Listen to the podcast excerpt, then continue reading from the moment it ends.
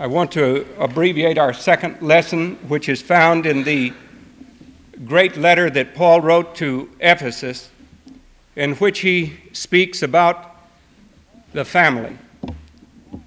Paul says, Live life then with a due sense of responsibility, not as men who do not know the meaning and the purpose of life, but as those who do. Make the best use of your time despite all the difficulties of these days.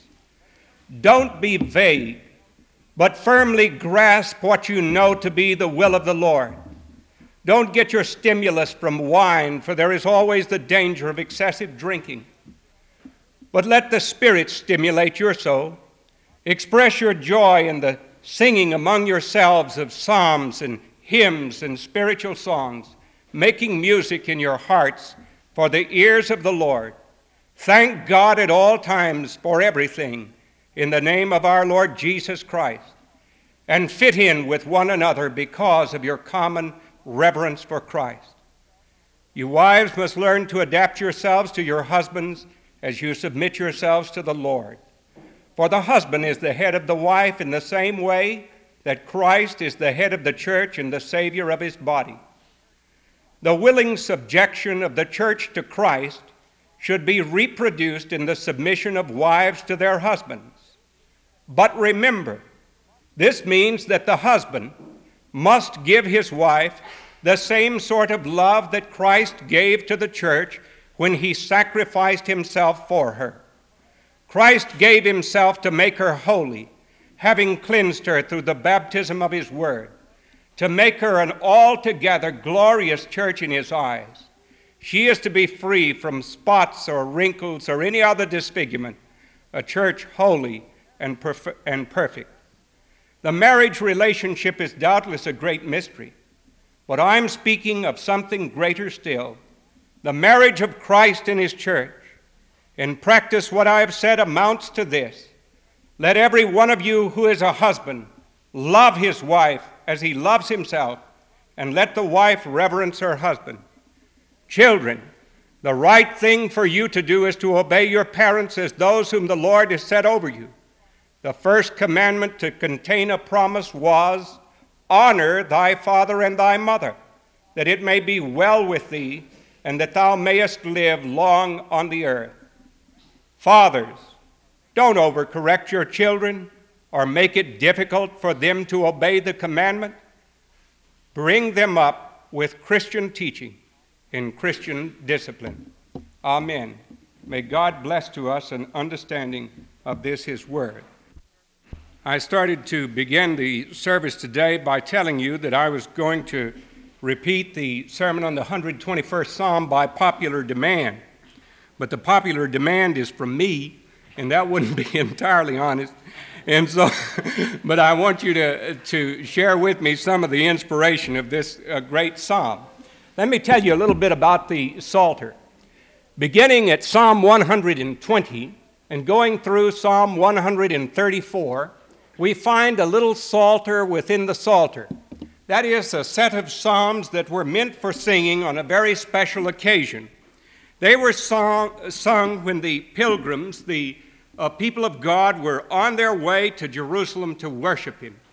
They joined together in great caravans, and like a river with many tributaries that run into it, the caravan would grow as they made their journey on toward Jerusalem.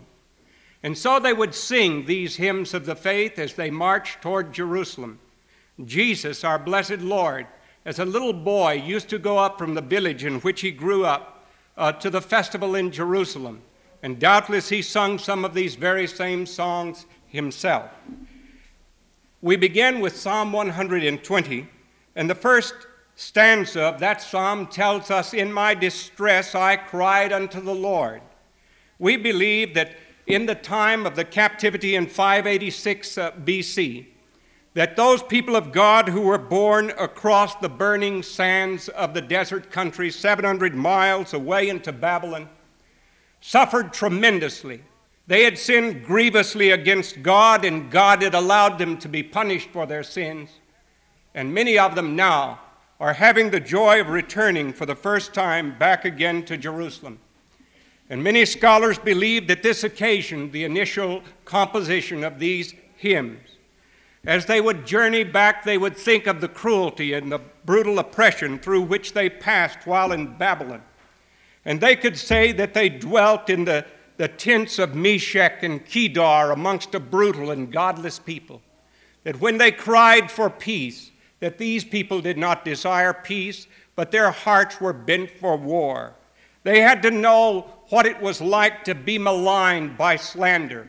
And so the psalmist speaks of the cruelty of lips that are lying about them. And uh, in their distress, they cry unto the Lord, and the Lord hears them and delivers them. And then we come to Psalm 121, which is so familiar to those of us who uh, have ever been in Scotland and those of us who have seen the highlands of North Carolina and who love our mountain country here. The Scottish Psalter, which had the paraphrase which we sung a moment ago, is particularly fitting for us to sing on this occasion and on this day because it is called the threshold psalm. The threshold, of course, is the doorway into the home. And these men of God of old, when they left the house, would put their hand onto the right doorpost and touch there a little uh, bit of scripture, and they would make a little threshold prayer. They would pray for God to bless their going out and their coming in. They never knew what the day would bring forth. When they journeyed out into the fields, they did not know if they would be set upon by marauding bandits who would come and burn up their harvest and who would seek to destroy them. They did not know what would meet them on the road, and so they prayed to God. They sought from Him their protection, the threshold psalm, to protect their home.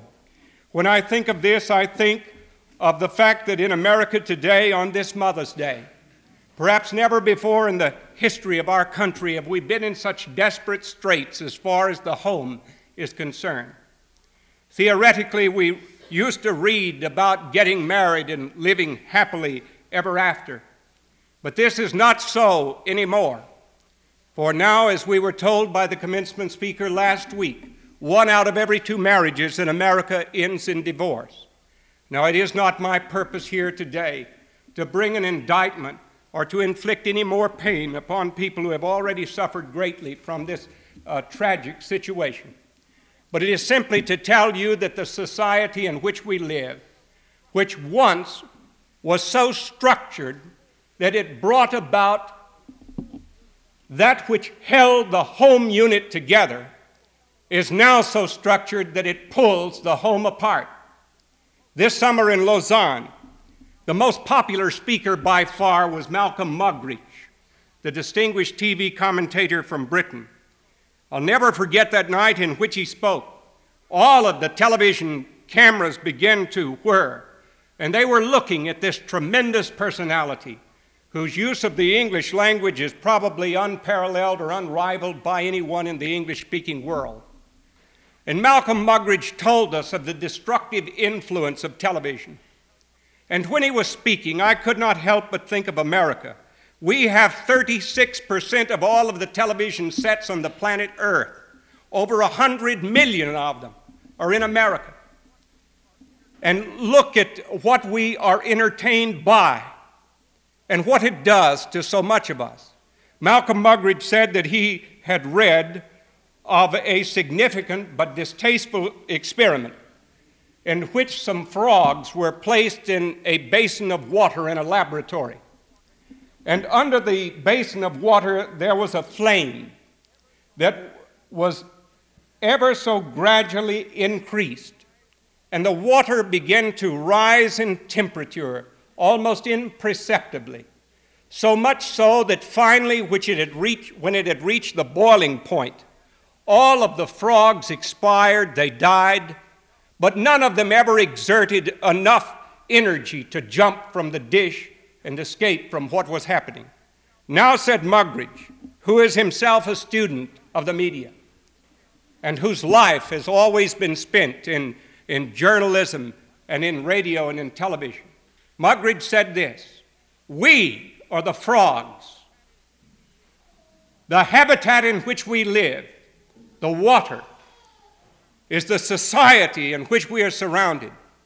The flame beneath it is the media, which is ever so gradually bringing to boil a destructive influence which kills us, and we never exert enough energy to jump away from it. When you take the entertainment section of any daily newspaper, and it's hard to read it, it would make Sodom and Gomorrah blush. Cut out the section that tells you of the advertisements for movies and see where leisure time is spent. Make a five year scrapbook of it and look at it and see what the constant diet of entertainment is. And let me tell you that everything that you see there will be plastered on your television screens in years ahead unless something is done to reverse the trend which is projected at the present time. This is a horribly destructive thing that has happened to us. It has made us materialistically oriented. It has caused us to have a low morality. It has made us to think that life consists only in the things which we possess and it has brought about a great deal of grief and heartache. What can we do about it? There are a few very fine and notable exceptions which I would like to mention. We ought to pray for the people who produce television programs. We ought to learn how to write the Federal Communications Commission. We ought to learn how to write our senators and our congressmen about it. We ought to applaud those programs that are useful. There are not many, but there are some. I think of the little house on the prairie or the Waltons, and what a, a good influence so many of these programs are. And we ought to encourage more that would be inspirational or helpful in holding the home unit together. The communists can take Vietnam, the communists can take Southeast Asia, but the way they'll take America is through that tube in your house and in my house. Some of us have got to have enough discipline to turn it off some of us have got to have enough discipline to spend time with our children in such a way that they learn that we consider important the opportunity that we have to be with them. I'll always be grateful to God that in my first year in the ministry, when I came to North Carolina, it was my great privilege to have an elder in our church whose father was the founder of Austin Theological Seminaries. the founder out there was Thornton Rogers Sampson. His son was Francis Watkins Sampson. And old Frank was 77 years old. He became a born again Christian even after he was past his threescore years and ten. He told me of how for 50 years of his life he never walked in a church door, but somehow he never escaped from his mother's prayers and his father's prayers. And finally, he began to turn back to the influence that had first reigned in the home to which God had allowed him to be born. Last week, we had old John Bolton at our house, 83 years old. Was such a joy to hear that blessed old man begin to speak and to talk about his mother. She has been gone from this earth for over 50 years. She's been dead.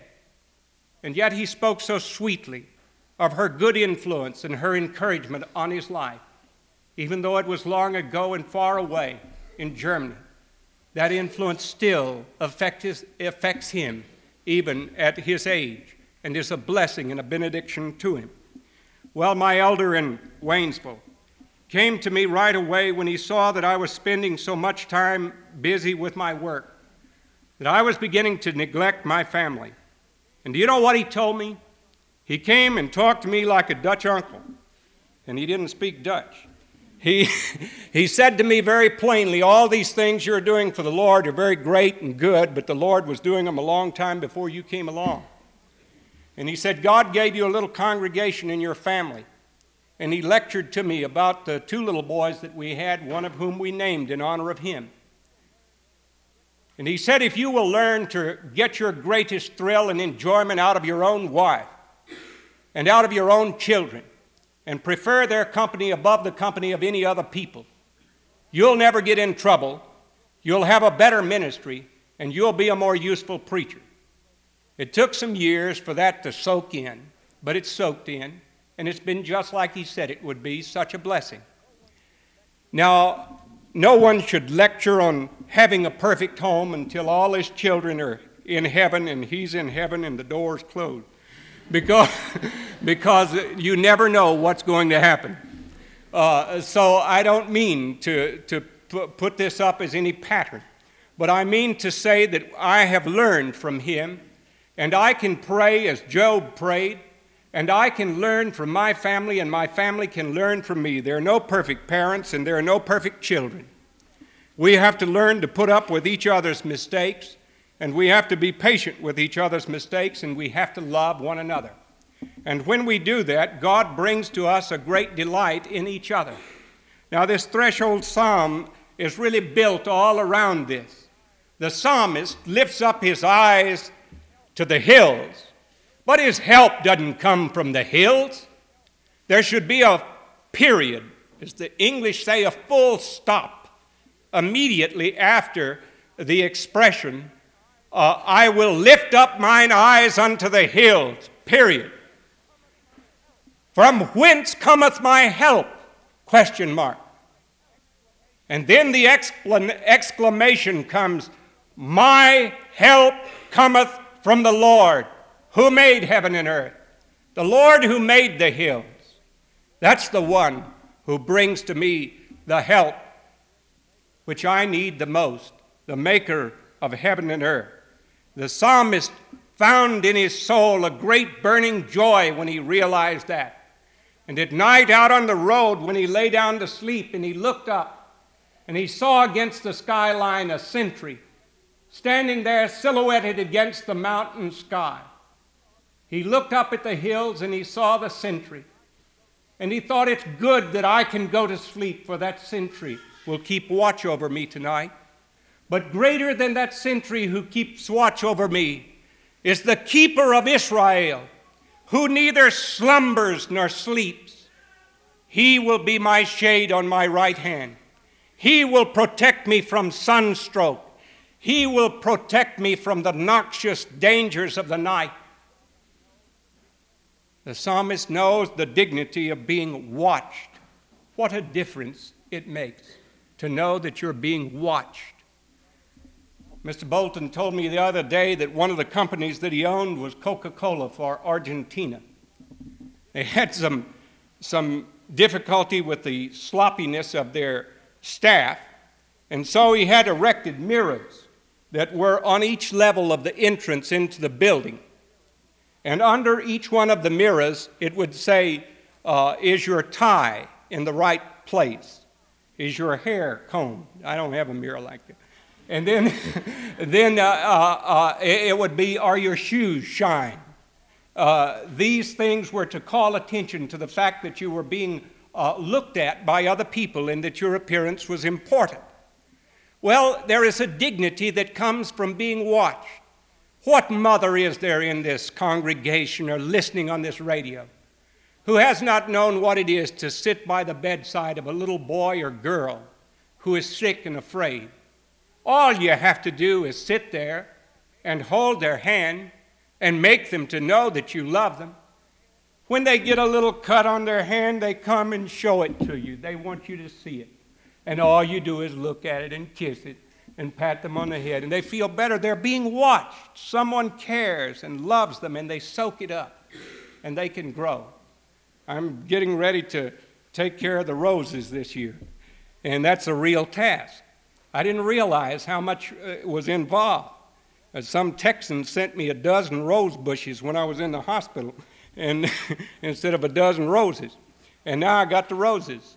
I was out there the other day, and my friend Steve Barden came by, and he said, You have aphids. I said, What's aphids? he said, You're going to find out what aphids are. He, he took me outside and showed me and told me how they would take over and cause me all kind of grief.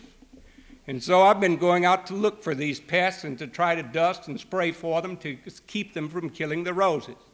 I don't like to see someone drag a garden hose through the rose bushes. I don't want to step on them. I want to be careful for them. Well, how much more should we be careful for those things which eat and destroy at our homes? those influences that are so subtle that get a head start on us that can cripple our children. How much more we ought to be careful for uh, those things that can hurt us there. So the psalmist takes comfort from the fact that he is being watched, watched not only by the sentinel on duty, but watched by the Lord, the maker of heaven and earth. Abraham Lincoln, during the American Civil War, went one evening to a hospital near Washington, uh, D.C. He saw there a group of battered servicemen. There was one young boy. Lincoln passed by the moaning, dying, wounded soldiers, and he stopped and looked at this pathetic young man. Photographs were not so common then as they are now. The young man was terribly sick, and he looked but did not recognize Mr. Lincoln. And he said, Sir, I'm going to die. Would you sit by me? And would you write a letter to my mother? Mr. Lincoln sat down by him. He took a piece of paper, and the boy dictated to him a letter. Lincoln wrote it with a pencil. When the letter had come to its end, and the boy had signed his name, sending his love to the one who meant so much to him, his mother. The boy said, And sir, would you sign your name too, so that my mother would know who was so kind to me? Lincoln signed his name, Abraham Lincoln, and he held the letter over for the boy to see. The boy looked at the signature of the president and then looked back at the great man's face. And he said, Mr. President, I didn't know it was you. And then he said, Lincoln said to him, Is there anything else I can do for you?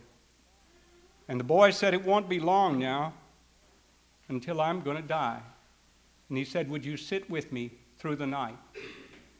Lincoln's biographer says that this occurred about 9 o'clock in the evening. Lincoln sat by the boy through 9, through 10, through 11, through 12, through 1, 2, until 4 in the morning. And when the light of dawn began to make its way, the spirit of the boy was released, and Lincoln folded his arms and closed his eyes, and the great man stood up to leave. But the young, wounded, dying soldier felt comforted by the fact that this august and great man was watching over him. What a difference it makes to us to know that God is watching over us. The God of the hills is also the God of the temple. The second Psalm, uh, 122, the third Psalm, tells us, I was glad when they said unto me, Let us go into the house of the Lord. Not only does he recognize that God is the maker of heaven and earth, but God speaks to them from his house. And then the lesson that we had from the New Testament tells us that the God whom we know and adore, the Father of our Lord Jesus Christ, is also the one who in Christ comes to live and to be at home in our heart and to make his own presence felt in our homes. He orders home life.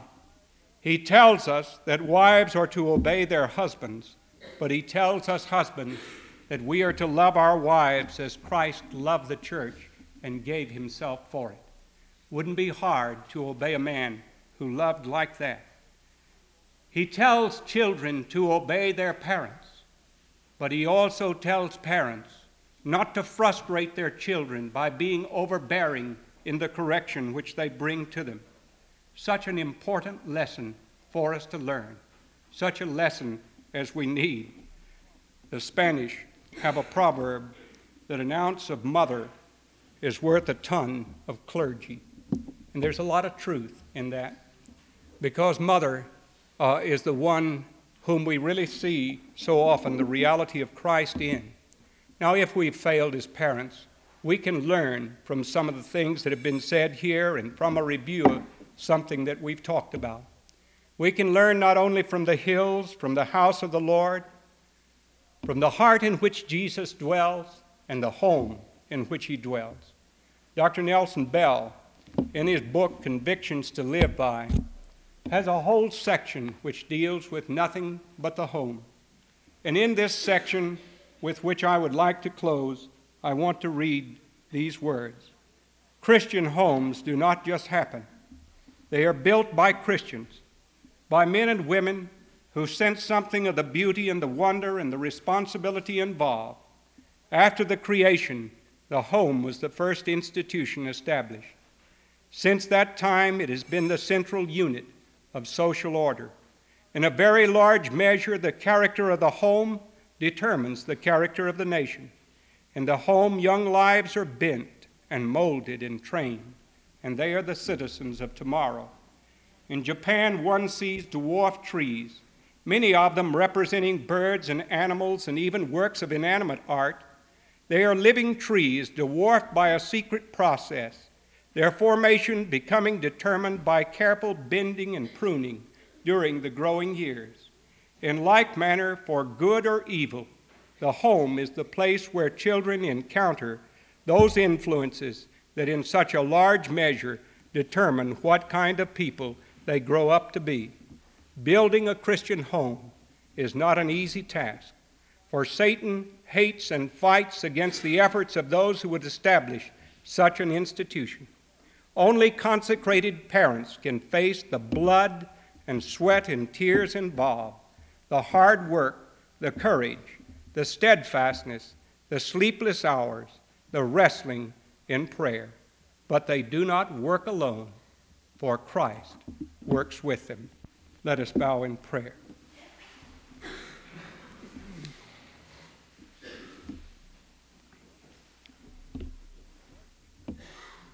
Lord Jesus Christ, we pray for our homes. We thank Thee for the love and the liberty and the life which we have in this country. We thank Thee for all of the possibilities that are locked up in the hearts and minds and lives of the Father, many of the people who know and serve Thee here have not had children of their own, but they have had the privilege of influencing other young people by deeds of love and kindness, by pointing them to the things which are honorable and true in life. And we praise Thee for them also. And we pray that as we consider our responsibility of molding a home that will honor Thee, that you will help us to find the strength which we ought to find in the Word of God and the communication which we ought to have with Thee through prayer, and the great communication of love which is the fruit of the Holy Spirit with one another, so that we can be happy and comfortable in one another's presence, and so that our children may see that Christ for us is not simply a name in a creed, but He is in our lives and in our hearts. Bless us to this end, we pray. In Jesus' name, amen.